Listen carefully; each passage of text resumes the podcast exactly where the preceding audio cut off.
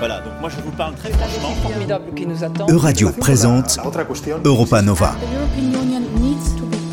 Bonjour Mathis. Bonjour Laurent. Alors pour revenir sur l'actualité européenne de la semaine, il semblerait que le bras de fer entre l'Union et la Hongrie sur l'état de droit se poursuit. Tout à fait Laurence. Et rappelez-vous que le 9 mai dernier a été rendu le rapport final des résultats de la conférence sur l'avenir de l'Europe. Et parmi les attentes des citoyens européens, la question de l'état de droit dispose d'une importance majeure. Toutefois, la Commission européenne a estimé le 23 mai que la situation de l'état de droit continuait à se détériorer en Hongrie. Dans quelle mesure l'état de droit s'est détérioré? Eh bien, selon le constat dressé par la Commission, la question des personnes LGBT ou encore le manque d'indépendance des médias et l'utilisation du logiciel Pegasus par les autorités sont autant de vecteurs responsables de cette détérioration. Face à ce constat, dans le cadre de la procédure prévue à l'article 7 du traité sur l'Union européenne, un Conseil des affaires générales s'est réuni pour auditionner la Hongrie sur l'état de droit et les valeurs de l'UE. Qu'est-il ressorti de cette audition, Mathis? Alors, la ministre hongroise à la justice, Judith Varga, a dénoncé une certaine pression politique exercée par l'Union. Selon elle, le peuple hongrois a exprimé son soutien à la politique européenne du gouvernement de Viktor Orban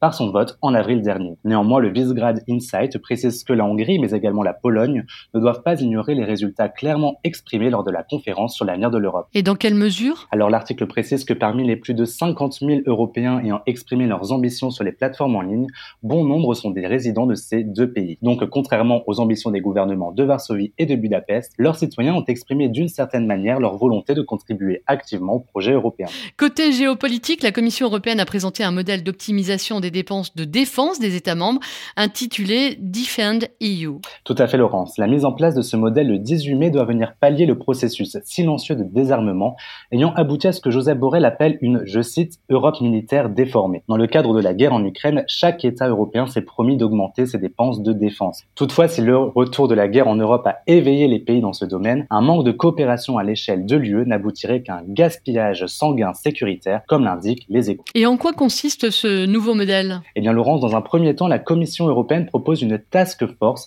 ainsi qu'un fonds d'urgence d'une hauteur de 500 millions d'euros, notamment en vue d'inciter les États membres à de l'acquisition conjointe et soutenir les investissements les plus urgents. À l'automne prochain, l'exécutif européen proposera aux différents chefs d'État une exonération totale de la TVA pour assurer l'achat groupé de matériel militaire européen. Ursula von der Leyen a expliqué que cela renforcera d'un côté l'indépendance et la résilience de l'UE, ainsi que l'Alliance Atlantique de l'OTAN. Et enfin, le 18 mai, la Commission européenne a présenté le plan Repower EU. Alors, en effet, pour faire face aux difficultés, aux perturbations du marché de l'énergie du fait de la guerre en Ukraine, ce plan a la double ambition d'assurer l'indépendance énergétique de l'Union ainsi que sa neutralité climatique. Dans quelle mesure la présente guerre a poussé euh, l'Union européenne à devenir indépendante énergétiquement? La Commission européenne elle a rappelé être consciente des risques politiques et économiques de cette dépendance au pétrole et gaz russe, des risques exacerbés dans le contexte actuel. Dans ce cadre, la Commission se dote d'un vaste plan à hauteur de 300 milliards d'euros pour que l'Union se passe des énergies fossiles russes. Toutefois, le Figaro relève le fait que pour certains experts,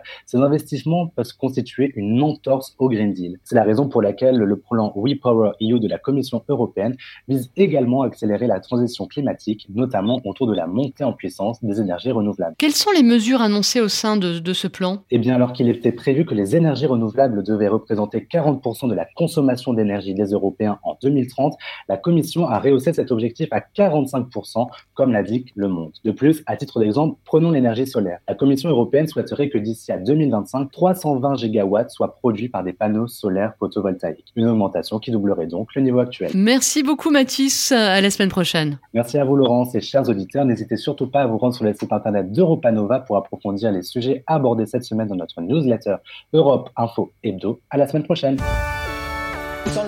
C'était Europa Nova. À retrouver également sur euradio.fr.